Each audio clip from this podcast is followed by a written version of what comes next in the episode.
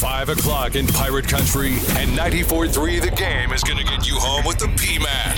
In five, four, three, two, one. Lock it in, turn it up. It's time for the Patrick Johnson Show on 94.3 The Game. This is the flagship station of the ECU Pirates.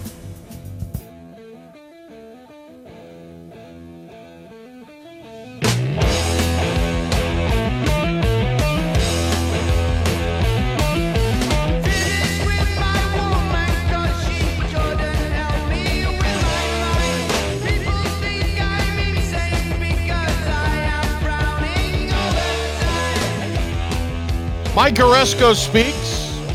Pirates sweep. The bracket is filled. Oh, a lot of NFL news. A lot of uh, a basketball coaching news today from uh, college. Welcome in, everybody. Uh, Patrick Johnson show here on the flagship of the Pirates, 94-3 the game. ECU baseball climbing into the top 10 in all the major polls after a weekend sweep of a, a pretty good Charlotte outfit. And the uh, Pirates pitching just dominant 31 strikeouts of the 49ers over the weekend and just two walks. Pretty special stuff from Coach Godwin's group. Uh, second half hour, we will go inside the ECU clubhouse with Pirate coach Cliff Godwin, brought to you by Carolina Digestive and also uh, the Gavigan Agency. So that is uh, coming up. We say hello to uh, Ben Byram, who is uh, producing today's uh, effort. Ben, how was your weekend? Everything good? It was pretty good. We got that Pirate baseball sweep. Uh, UNC lost like I thought they were going to lose, you know. So Georgia Well, yeah. Tech, I totally predicted them winning the ACC tournament. Saw I don't coming. recall. I don't recall this. Where did you predict this? I, if you said it, I, I missed it. Everybody in the office, I told everybody in the office. Ryan can vouch Mm. for me. Okay, uh, is that What are, Ryan what are they? the- Derek? The, green jackets, the yellow jackets. No, yes, they are the green, green jackets, jackets, all yeah. the way. yeah, uh, is that uh, is it Ryan or is that uh, Derek or is that uh, Xavier? He doesn't know who he is today. with you today. Your impersonations are spot. Do you have an impersonation of me, DJ Squirrelbot? Do you do one of me? That Hey uh, guys, it's me, Patrick. I'm here to talk about sports. spot on, was perfect. spot, spot on, man. God, that's that's this kid's going places, isn't he, Ben? Go ahead, Steve. I mean, it's virtually identical there. I mean, Ryan, say go ahead, Steve. Go ahead, no, Steve. no, no, no. Will you be Perfect. nice now? Be nice. Okay, uh, we've got. Uh, I, I, I'm almost tempted to lead with the Aresco thing because it's just so funny. But um, something that happened. The Resco wasn't funny, but just something that happened on it because they had a, a like a before the NCAA or the AAC championship game uh, press conference, and I got sent the email, and um, so I, I was you know here Sunday, and I thought, okay, well I'll just I'll I'll go to the home office here and log in and uh, see what's going on, right? Uh, you know, it was via Zoom. That's how they were doing it, and I thought, okay, well I'll just I'll check it out, see if he says anything interesting. Uh, you know, I didn't want to get any of the guides from the station here involved because those guys were out either working or living their own lives, and it's just something. I, if he says something interesting, we'll take. And he talked a little bit about because at the time it didn't look like Wichita State was getting in this thing, uh, but they did as an 11 seed. Now they're in that first four play-in game, but I'm a little surprised playing- they did get in. that's what I mean. I I, I was a little shocked they got in because it did not look like they were going to get in, and I guess there was some last-minute wiggle uh, by the all of the uh, bracketologists because they're all claiming that they had Wichita State in. But I could have swore to you when I was watching coverage of that American tournament in the semifinal round, uh, they did not have Wichita State in after their loss to Cincinnati. I feel like a lot of people had Memphis over Wichita State. It was going to be Memphis and Well- Houston. that is where some of our controversy uh, happens to come up from from that.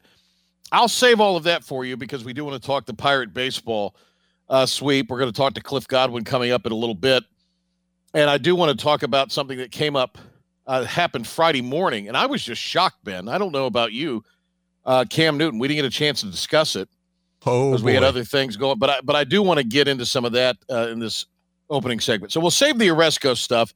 But he did speak, and he spoke about. I, I asked him a couple questions because there were a few things that popped in my uh, tiny mind, and I wanted to get some clarification. I was told uh, that we will get the commissioner sometime soon here in the next couple weeks. I, I, just don't think with everything we've got this week with programming and the tournament, I you know I think maybe next week we get the commissioner on, but this week's a little tough because we have baseball the middle of the week. We have some other uh, specialty programming later on in the week. Uh, so it's going to be a little more difficult to get the Commissioner Aresco on and have a substantive conversation with him. And I like Mike Aresco, but Ben, w- would you describe Mike Aresco as a little? I, I don't want to be ugly here. Drawn out. Um, mm, no, because he he speaks with purpose. Uh, long-winded might be a little harsh. Um, he, he's he you you'll get a lot of words from Mike Aresco, right? He's got to deal with these committees all the time. They never give the American Conference any respect. He's trying to get as much words in as possible because he usually probably doesn't probably doesn't have the opportunity to get his words in. Yeah, baby, you're right. But uh, look, that's great. I'd rather have somebody that answers will answer the questions than not answer them, right? So, uh, Mike Aresco, uh, we'll, we'll save that for later on. But there was somebody who, th- let me give you the tease here you know, you've been on how many of these Zoom things have you been on in the last year, Ben? Way Among, too many. Way too right, many. I mean, press conferences, most of our press conferences now are all Zoom, correct? Uh, we've had we I set now I'll tell you this, I've become a proficient Zoomer, Ben. Remember when I tried to set up that Zoom with all the interns? and how what a disaster that was? Oh yeah. I could do that in my sleep right now. Okay, all right. Do you know how to record if, Zooms now? You, there's mm-hmm, a record yeah. button. Yeah, I sure do. Yeah. Right, cool. It's a big I'm step. A prof- no, no. Look, and we're we're we're having fun. Ha ha. The old guy. No, Ben, tell these people how ignorant on Zoom. I mean, I'm so ignorant on Zoom. I would email Tom McClellan and be like, Tom, what's the link? I just I gotta I have it's a one button. Hey, well I don't I don't I'm not gonna blame you on the whole link thing, but yeah, when it's there's a big record button on Zoom, and he didn't know how to record anything on Zoom. There's literally just a big record button. You just hit record. That's it and but I don't know any. Zooms. I don't know it, but I mean, I couldn't even set up a Zoom meeting. Correct? Yeah, yeah, that was. I think that I had was, to take that over and, and you took that, that over up. and did it because I was trying to do it myself, and I just I'm terrible. I'm a terrible Zoomer. Now, if it's just hitting a link and going, I'm the best ever. To be fair, now, I've heard there's other kind of services like that are way easier and a little bit more user friendly than Zoom. Is that right? Well, Zoom's yeah. the you know the the soup du jour, if you will. That's the way it's been for the last year. So, I mean, you've been on how many of these Zooms? Would you say? Uh, probably 50, 75? Uh, yeah, I would say in the fifties for sure. Yeah. Okay. And I mean, I, I'm I'm going to guess the same thing. I've probably 50, 75, maybe a little more. Uh, Zooms in the last year, and uh, you know, we use them to. That's how we basically. And look, I love the idea that they're using Zoom, and I think they ought to continue. Uh, ECU and every other uh, sports team on the planet ought to continue to use Zoom, especially for post game interviews. I think that was great. Well, on the road, especially. I mean, that was very helpful this year, didn't you think, Ben? Oh yeah. Uh, I mean, I, I hope that's a practice that uh, East Carolina with football games. I would like to see him do it a little more with basketball games when Jody can travel. I would like to see the uh, conference ditch teleconferences and just go to Zoom. Teleconferences I, were br- were brutal. I agree. No, I agree with you as well. The teleconferences are brutal, and I, I would. I'm like you. I would love to see the American go to Zoom uh, as as a way to do their coach their weekly coaches conference. So I mean, I, I think there's a lot of ways that it's very effective. Anyway, if you if you set it up a certain way, anybody on earth can get into the Zoom. I mean, it could be open or you can close it to a certain number. I mean, those are. Yep. Do I have that right, Ben? Yeah, you can make it public or private. Okay, and some random people can just hop in. At first, I thought it was a fan that did, it, but it, I think now the more I've investigated, it's a media person. Uh, some media person got fired up over the Zoom, uh, on the Zoom over Memphis or SMU. But anyway, that, that's coming up later on. Let's talk a little bit about. Uh, uh, Cliff Godwin, and then we'll get into the Cam Newton uh, situation. I know we have some Cliff Godwin cuts. We'll hear from Coach a little bit uh, later on uh, in a more extended uh, format, our uh, inside the ECU clubhouse format that we have for you. oh gosh, oh there we go. There's Ben's notes here. Technology almost failed me there. Anyway, Cliff Godwin talked about, um, you know, the let's let's play cut six. I think that's a good one, uh, and that is kind of the the narrative or the uh, perhaps the uh, the mo the mood he has set around his uh, team, uh, because uh, right now the Pirates are off to a fantastic start, one of their best starts in years, and again they've cracked the top ten in a lot of the major polls out there this week. So this is Cliff Godwin with a quick comment after yesterday's win against Charlotte. But what I would say about our team, and I, and I would hope that people say this about, and I don't take it as an insult. They, they go, hey man, they're just really good. They just don't beat themselves. They're blue collar. They play car. They play hard. They execute when they need to execute. They make pitches when they need to make pitches. They play great defense, and and we really haven't beaten ourselves a whole lot this year. Uh, and I think that is uh, a sign of a great team. You know, Bridgie and I were just sitting here talking, and um, he says, "Hey, we found a way to win." I said, "Yep, absolutely." So, and that's what the bottom line is: is to continue to love one another, to serve one another, and to continue to try to get a little bit better each day. It's a crying shame that they're not uh, allowing more fans in the stadium because that would have been an absolute sellout. Uh, probably all three games, but definitely Saturday and Sunday, where the weather was just really spectacular. Uh, and it's great that the fans that are there are there, and the the folks in the jungle, the, they're doing a great job. A fun team to watch, and they execute. Yesterday was a great example of, you know, it wasn't a team they, they didn't have a great approach at the plate yesterday. Of course, Charlotte ran some good pitching out there against them. But the 49ers uh, struggled at the plate because the Pirates' pitching was so effective. Smitty, uh, Tyler Smith is a as a Sunday start, gracious. Uh, and then the bullpen was magnificent. Carson All the way up to- he's uh, Well, he's no, unbelievable. Carson Whisenhunt is is every pitch Carson Whisenhunt throws, he makes more money uh, because he uh, there's no doubt he will find himself as a draft pick if he continues for this. sure, without a doubt. And I mean a high level, a high draft pick, not a Yeah, later round draft pick. I he's mean a, a played what three or four games now, and he's averaging non strikeouts a game. I mean, that's that's undeniable. He had another nine this weekend. He was named the American Pitcher of the Week. Uh, Norby was named the uh, Hitter of the Week, and the Pirates sweep those awards. More on those guys with Cliff Godwin coming up. I do want to get a quick Cam Newton thought. Give me a uh, give me an idea here on uh, on Cam Newton, Ben. Uh, what is uh, I, I look? I was stunned by this initially, right? I saw it was a one year deal uh, worth up to possibly $14 million uh, based on performance based incentives. So, Well, when it was announced, so I, I the last few days McGee was on vacation. So Thursday, Friday, and, and today I was filling in for him with Henry on Talk of the Town, and I, I'm doing the final sports hit of the uh, of the hour in the eight o'clock hour, and that's the Cam Newton news had just become breaking news, and you know the, the initial details were out, and I I didn't know about all the incentives at the time. But I'm not going to lie to you, Ben. I was stunned that he had signed with New England. it's shocking. I, I, I always told you he, he deserves to be a backup. He does not deserve to be a starter this year. I, I've been consistent in that, and I still believe that. That is that is ridiculous Well- to me. This, this, but now that we know it's incentive laden, Yeah. And look, I- I'll say this: Belichick, Bill Belichick, never said anything bad about Cam Newton all year. He didn't. I think, And I think- people try to stir things up when he said that they didn't have any money and that's why they had Cam Newton. But I mean, I, I don't think that was meant to be a diss on Cam. It was just what the situation was in New England. Right? It was a, it was a convenient marriage, and I think Cam Newton liked playing in New England. I think he likes playing for Bill Belichick. Cam did some interesting things this year when he was healthy. Yeah, he he started off pretty good. I mean, I can't diss him at the beginning of the year. He started off really well, but COVID after the COVID break, he really he was one of the Well, yeah. worst in football. And look, the COVID situation. Um, I mean, there's people in a lot worse shape than Cam Newton who had COVID and have recovered, but still have not fully recovered.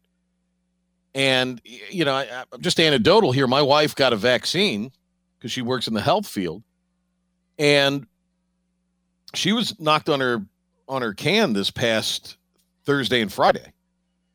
And finally kind of got back to feeling okay yesterday, and, and even still maybe has some tiny lingering effects. But I mean, she's just that was just off the shot. Yeah. I'm not trying to persuade people not to get the shot. I'm just there's certain people that this virus affect, and we don't know how it affected Cam. Yeah. You know, and anyway, I- do want to get a break here because I got to get to this Aresco stuff. But I, I just I think Cam Newton. What this tells me is who was the guy who was the backup Ben? I can never remember his name. Jarrett There's Stidham? a reason. Stidham. Stidham ain't the guy, Yeah. right? Without a doubt. So this tells me Belichick and company have their eye on somebody in the draft. Is, is that what that tells you? I think so for sure. He's he's a bridge court. He's got to be a bridge quarterback. I mean, Well- you look at the offensive line, and they traded away their two best offensive linemen, and the only weapon they got him was Jonnu Smith. I don't expect this season to be much better for Cam Newton. Uh, they're So I think they're in complete real rebuild mode, I think, except for the I th- defense. Remember the comments, transitional champ? I mean, that champ, Cam Newton is the transitional Oh, yeah. quarterback. He's the transitional quarterback this this year. I think that's the perfect description for him. to get him from to get the Patriots from whoever they're going to draft to the 2022 season. What I don't I- I- quite understand about that whole thing is you got to completely revamp your offense around Cam Newton. So, what kind of quarterback are they looking in the draft where they just, if something happens to Cam, they could just plug him in and play? Because you can't just Well- plug a quarterback and play in that offense except it's Cam Newton or Lamar Jackson or a mobile quarterback like that. I mean, it's a very unique, different offense. Hmm. Yeah, don't know, don't know. I think that will be Just a head scratching kind of decision to me. well, and, and but you know what? I do think it's you make a tremendous point there. I'll say this: your basketball hot takes, eh, they leave a little to be desired. but your your football hot takes, especially on the NFL, I, I think a lot of times you you ask very good and thoughtful questions. And uh, you know how does how does the quarterback how does that? But then again, if Cam is truly healthier, Yeah. can he can he be more of a guy that would run the offense that Belichick wants? Hey, I'll say he started off great. Maybe he can he can bring that back and keep that throughout a Well- year and stay healthy. They did some creative things with him, and they threw Oh, him yeah. a touchdown pass. I mean, they, they, Cam's a dynamic athlete when healthy, but I don't know how much gas is in the tank. When healthy, that's the big Yeah. key. yeah. All right. Uh, a break. We come back. Uh, was the media getting fired up at Mike Aresco over Memphis? We'll uh, we'll explore. You you make the call when we return.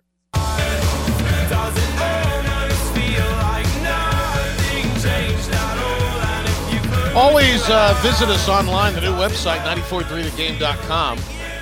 Articles uh, from around the world of sports, latest uh, broadcast schedules for the Pirate Nation, podcasts of this show, plus our Inside the ECU Clubhouse with Cliff Godwin podcast, and uh, maybe some more podcasts coming soon. We'll see. You know, the podcasts are popular with the with everybody, I'm told.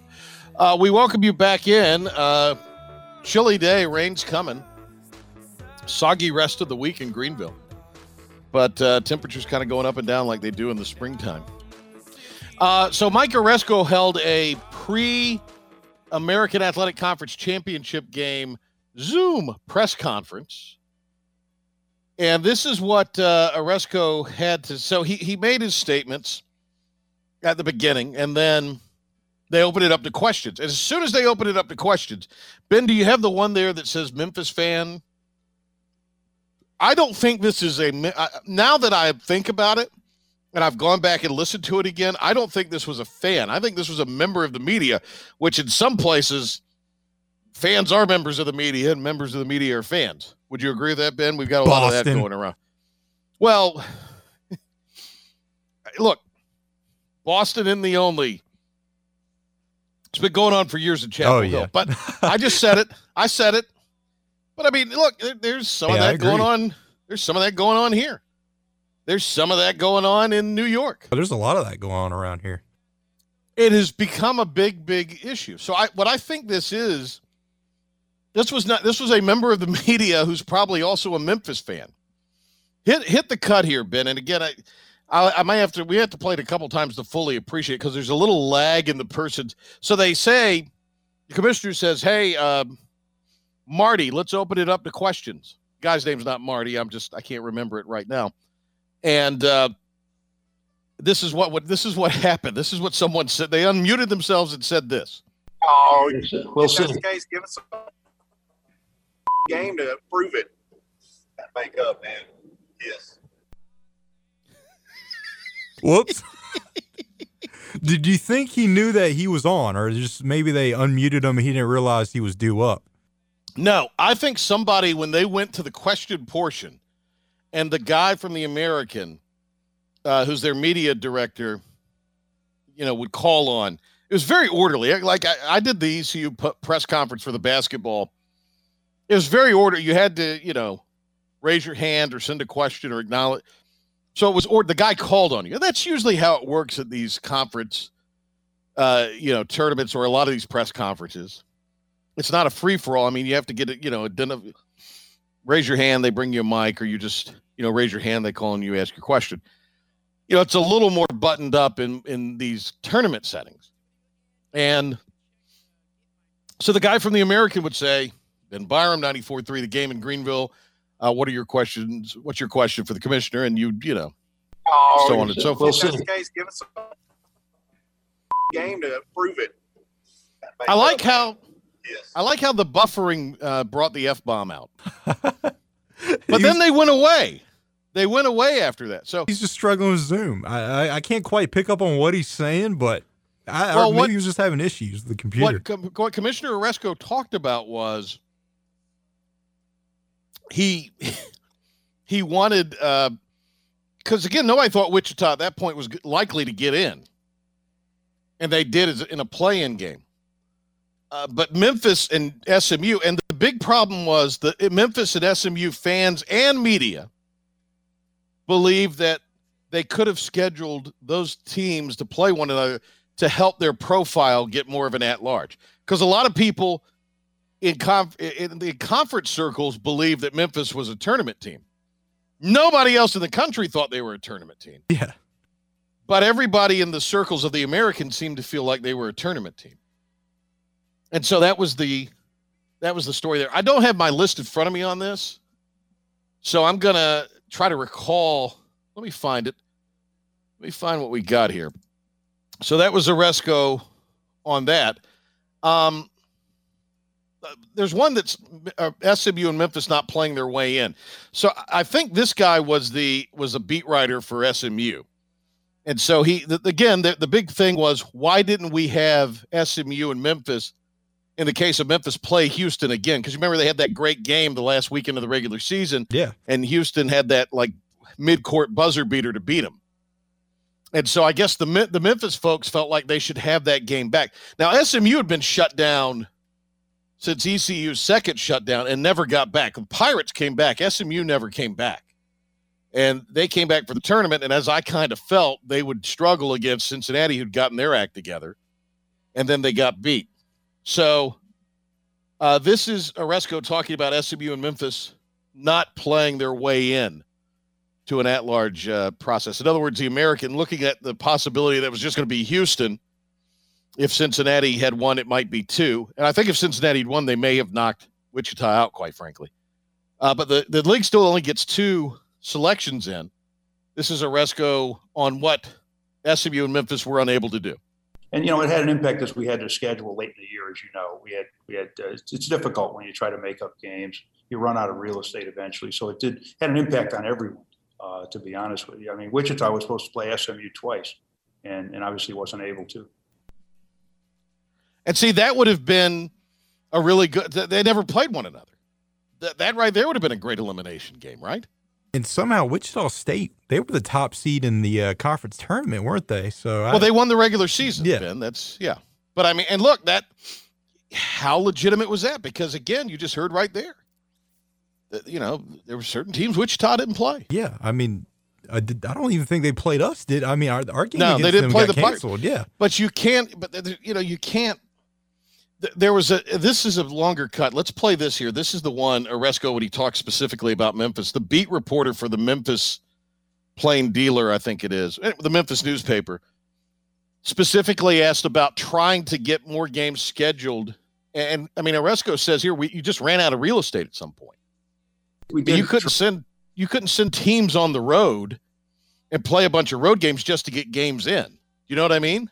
I mean, you just couldn't do it. There's there's a, a competitive balance. I mean, this was a totally unideal situation, which is why there's a lot of hand wringing from Triangle Media sorts and also national media sorts about whether we're going to even have a tournament, which I mean, right now it appears we're going to, uh, without any substitute. But we'll see. The substitute list has until what this time tomorrow to uh, to get done. Anyway, this is Aresco talking about the Memphis situation. Again, just it was a matter of timing. Not enough time to get these games in that were postponed and make them up. We did try, and we weren't. You know, we weren't necessarily going to force people to do things, but we also ran into a situation where we would there was a competitive equity issue of teams playing a lot of games on the road uh, consecutively, and also, um, you know, when you couldn't schedule one game, you, you you know you couldn't schedule another one either. You had to be fair to, to, to each side. I don't really want to get into all the nitty gritty, but it, it was a challenge. There's no question about it. It, it was a tough couple of weeks, you know, and uh, sometimes you know um, you know you're in the middle of this. Uh, there's a you know LBJ used to have an old saying. You know he had a lot of down home sayings, and you know he said sometimes you know you're, you're kind of getting it from from everywhere, and you're, you're sort of like a donkey in a, in a large field in a hailstorm, and you just got to stand there and take it. You know, sometimes that's the way I felt. But no, essentially, we we did look to reschedule certain games, and because of competitive equity and because of trying to be fair to any of the teams, we we ended up where we were. We did try to set up some games. We, we did get Wichita game on the final weekend. You know, obviously Wichita Memphis, we, we weren't able to to arrange that, and obviously there was a second you know Houston Memphis game that that didn't get played. Um, but we again we looked at everything. We talked to our ads. We tried to work it out the best we could. That's really probably I want to probably leave it at that. So they, I mean, they did what they could, but again, it comes to the competitive balance situation. Well, we'll get into that more. And I mean, again, by the time we get the commissioner on, it may be, you know, old news. But look, that ain't old news in in Memphis. I mean, here's the thing: what what good does it do to to reschedule a game and go on the road and play a bunch of road games? At some point, if you're Memphis with great facilities, money invested in the program, tradition, a guy who is an NBA superstar, who's well known in AAU circles, who's come in and done a great job turning the program around. At some point, you just got to win games, right? I mean, that's that's the thing. Just win games. And Memphis, frankly, just didn't do enough of that this year. All right, uh, Ben Byram with uh, an update, and then we'll go inside the ECU clubhouse with Coach Cliff Godwin. Lots happening uh, as far as hot stove stuff goes. Lots happening with the coaching carousel in college basketball now. Here's Ben with a look at uh, everything that you need to know at half past. Ben? Thanks, Patrick. Ben Byram here for your 94th Day of game sports update. Pirate baseball over the weekend got an impressive sweep over the Charlotte 49ers and Clark LeClair. Mind you, that was the Niners team who had the most home runs in college baseball coming into that series, but that didn't phase freshman Carson Whisenhunt not one bit as he earned the AAC Pitcher of the Week honor after striking out nine batters in seven innings Saturday. Connor Norby was also honored as the conference's Player of the Week after hitting three home runs and seven RBIs. From college basketball, a few teams from the state of North Carolina are set to play in the NCAA tournament. UNC Greensboro will play as a 13th seed as they take on 4th-seeded Florida State in the opening round. 8th-seeded UNC will play 9th-seeded Wisconsin, also in the opening round, and App State will take on Norfolk State in the first four for the right to take on Gonzaga. Two other North Carolina teams will play each other in NIT as Davidson will play NC State in the opening round. Elsewhere in college basketball, we have a few firings and hirings. The Iowa Hawkeyes are extending head coach Fran McCaffery's contract through 2028. Boston College hires Charleston head coach Earl Grant, and Indiana Hoosiers fire coach Archie Miller after four seasons. From the NFL, the Carolina Panthers are making some moves as they look to build on that offensive line. They signed former Jet and Viking offensive lineman Pat, Pat Elflein to a three-year deal worth 13.5 million, with 6 million of that money fully guaranteed. But it doesn't stop there for the Panthers. They're working on signing offensive tackle Cam Erving to a two-year deal worth $10 million, with 8 million of that money guaranteed. Panthers weren't the only team busy in free agency as Patriots signed Pro Bowl linebacker Matt Judon, tight end Jonnu Smith, and defensive back Jalen Mills. The Bucks seemingly are going to keep almost all of their Super Bowl winning squad as they sign edge rusher, edge rusher Shaq Barrett to a four-year deal worth $72 million. The Chargers signed All-Pro center Corey Linsley The 49ers signed fullback Kyle Juszczyk to a five-year deal worth $27 million. The Chiefs signed former Patriots guard Joe Thuney to a five-year, $80 million deal. And among many other signings throughout the league, far too many to mention and not enough time. And after announcing his retirement, Drew Brees announced that he will join NBC Sports as an analyst. Here at 94th the Game Sports Update, I'm Ben Byram. We return Pirate Baseball head coach Cliff Godwin after this quick timeout. Pirates with a weekend sweep of the Charlotte 49ers at Clark LeClair Stadium. And uh, Coach Godwin is with us here. Coach, congratulations on the three victories over the 49ers over the weekend. Thanks, Patrick. Appreciate it. A lot of uh, certainly uh, timely hitting, great execution, but the pitching uh, continues to just be amazing. Uh, and it was this weekend. Charlotte had uh, come in swinging fairly good bats, but uh, Pirate pitching over the weekend combines for over 30 strikeouts and just a couple of free tickets. Uh, impressive stuff right now out of the staff as a whole. Coach Dietrich and Coach Knight have done an unbelievable job. Of course, we have talent, but the way they've developed these guys over the past year and a half, um, you know, guys like Carson Whisenhunt and others, it's, it's remarkable. And really glad that they're on our coaching staff because they've done an unbelievable job with our guys. Coach, yesterday, uh, early jam, you only allow one run out of that. Uh, Tyler Smith did get help with the, the double play. Uh, but uh, again, that's that, that does take some pitching, and, and for Smitty to pitch out of that jam uh, kind of shows his mantle.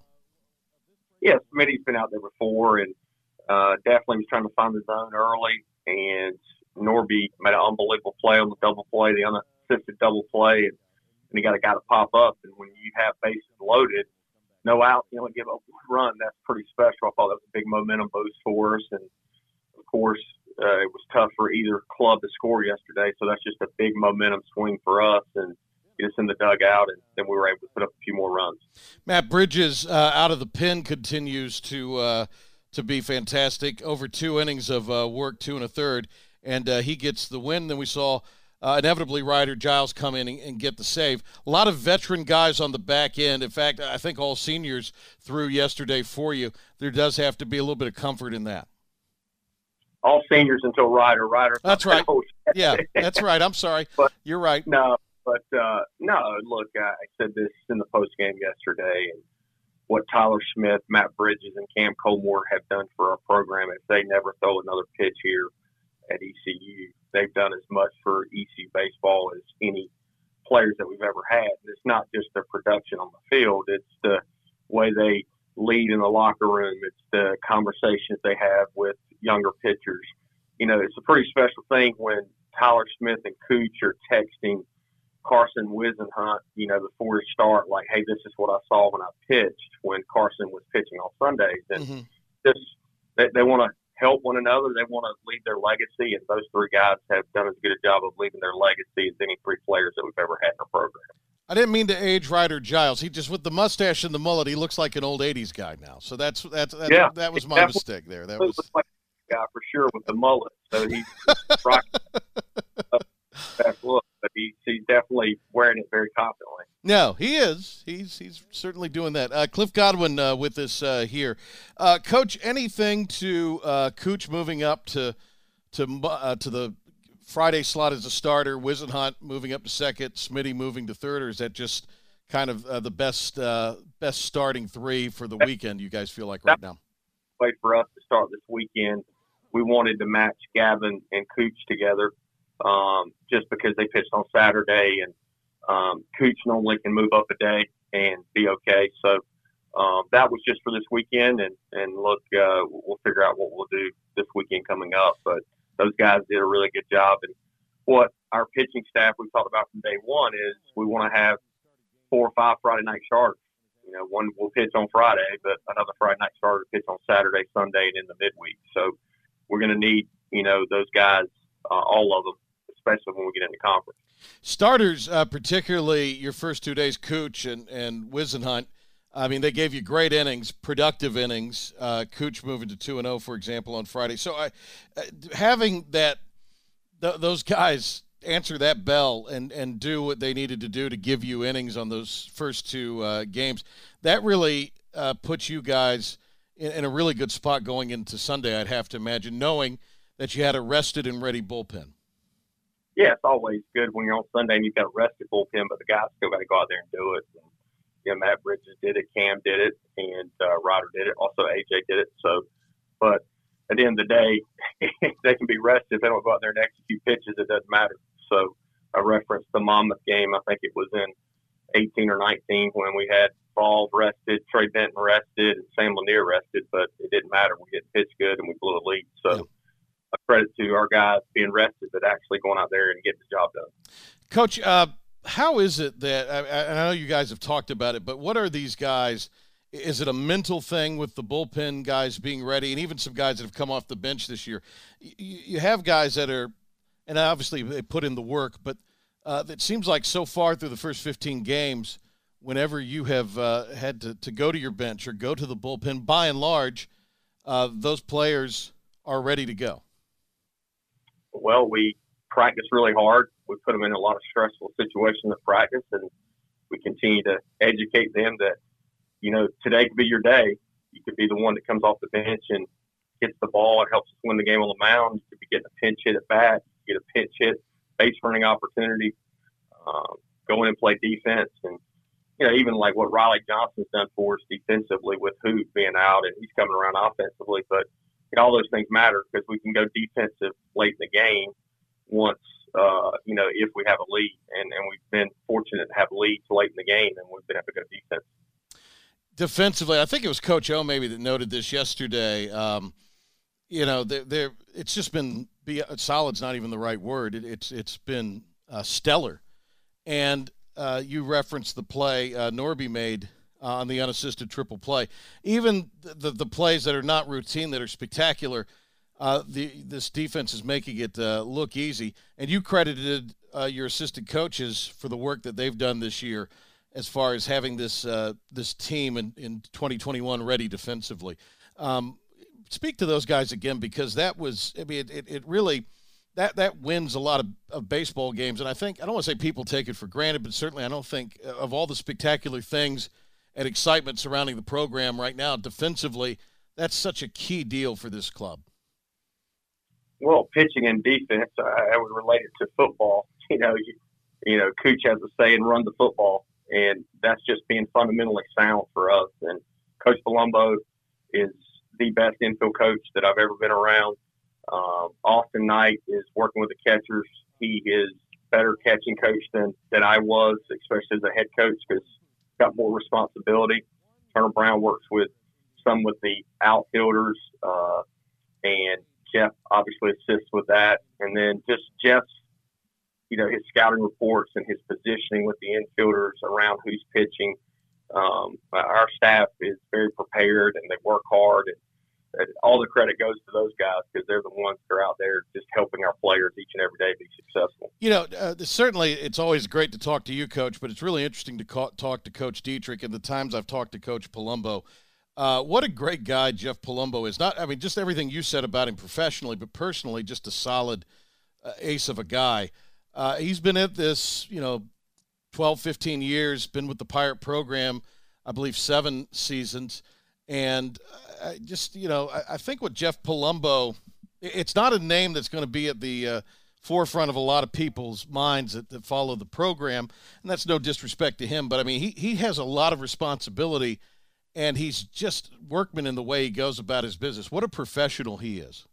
Jeff and I've been together from day one. You know, he was the first person I called even before I got offered the position to be the head coach here. We had worked together for three years as assistants at UCF, and you know, God God puts people in your lives at times, and, and you might not know why.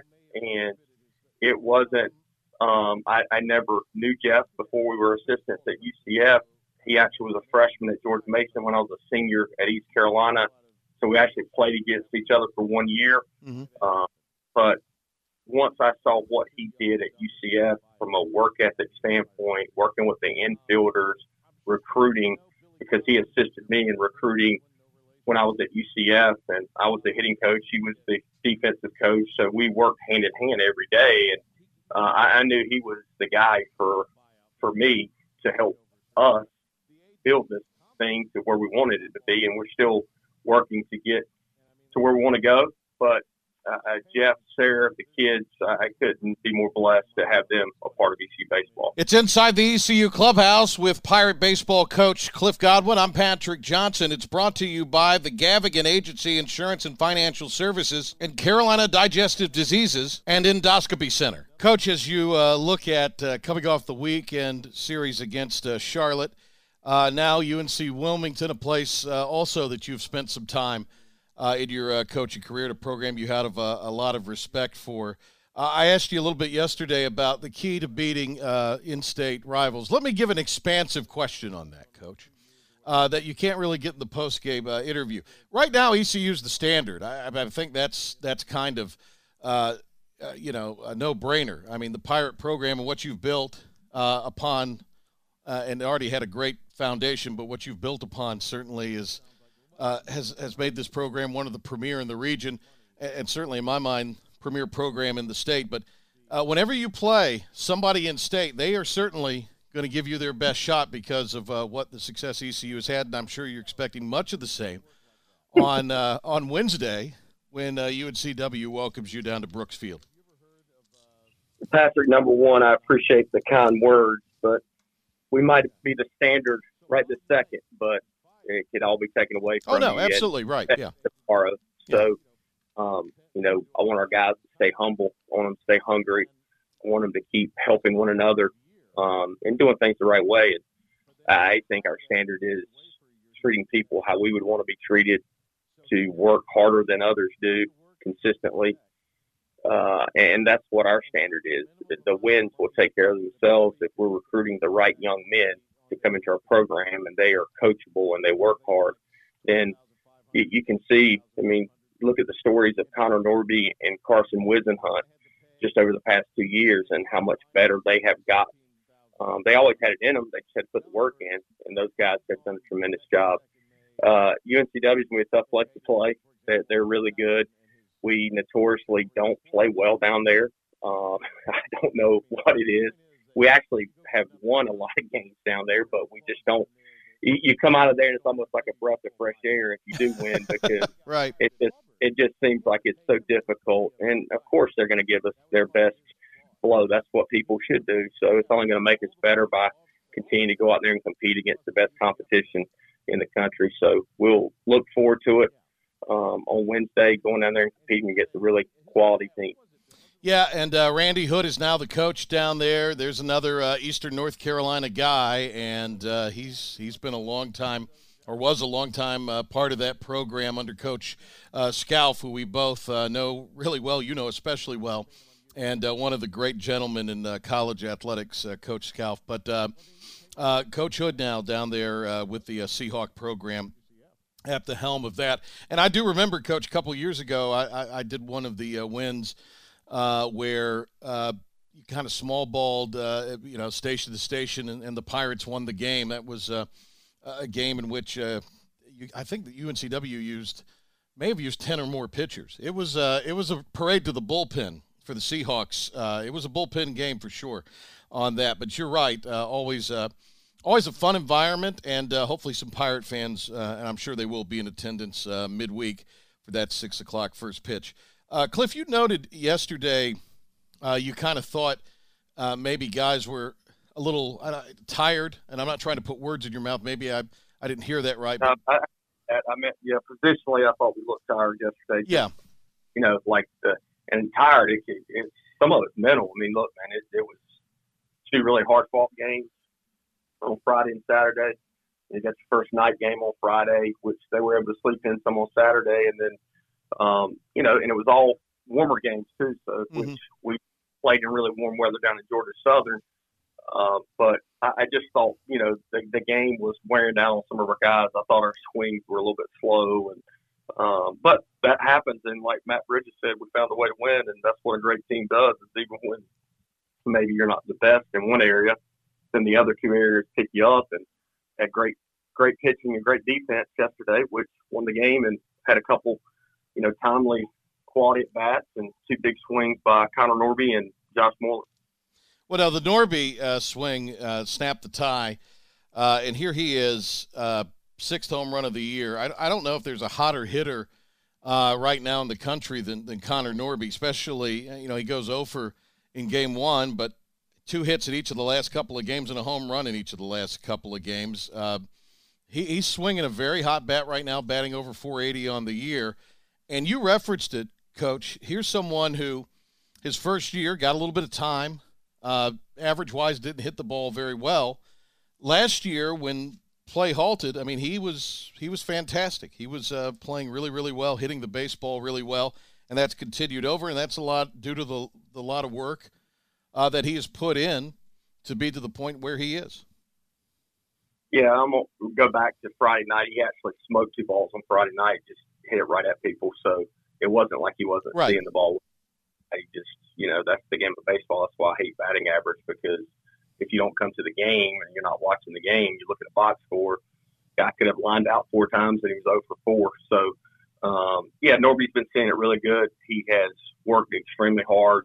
Uh, he's grown up a whole lot. I, I keep reference his freshman year. He had some maturing to do as an individual, and I'm very glad that I had a lot of conversations with him as Coach Palumbo did, and we were as patient with him as probably any player that's ever come through our program to just continue to develop him into not just a baseball player, but the young man he is today. And he's just grown up so much. And I'm proud of him because, you know, maybe in my younger coaching career, he might not have made it here. And uh, I'm, I'm just so thankful that I had some patience and that he took to coaching and he is, uh, you know, doing what he is now. Hey, Coach, as always, we thank you for the time and uh, best of luck uh, this week with uh, UNCW, then the uh, three game set with uh, Illinois State coming up this weekend. Thanks, Patrick. Thanks for having me. Go Pirates. This has been Inside the ECU Clubhouse with Coach Cliff Godwin, presented by Dr. Philip Goldstein at Carolina Digestive Diseases and Endoscopy Center, reminding you that a colonoscopy could save your life. And by the Gavigan Agency, covering Pirate Nation's personal and commercial insurance needs with offices in Greenville and New Bern.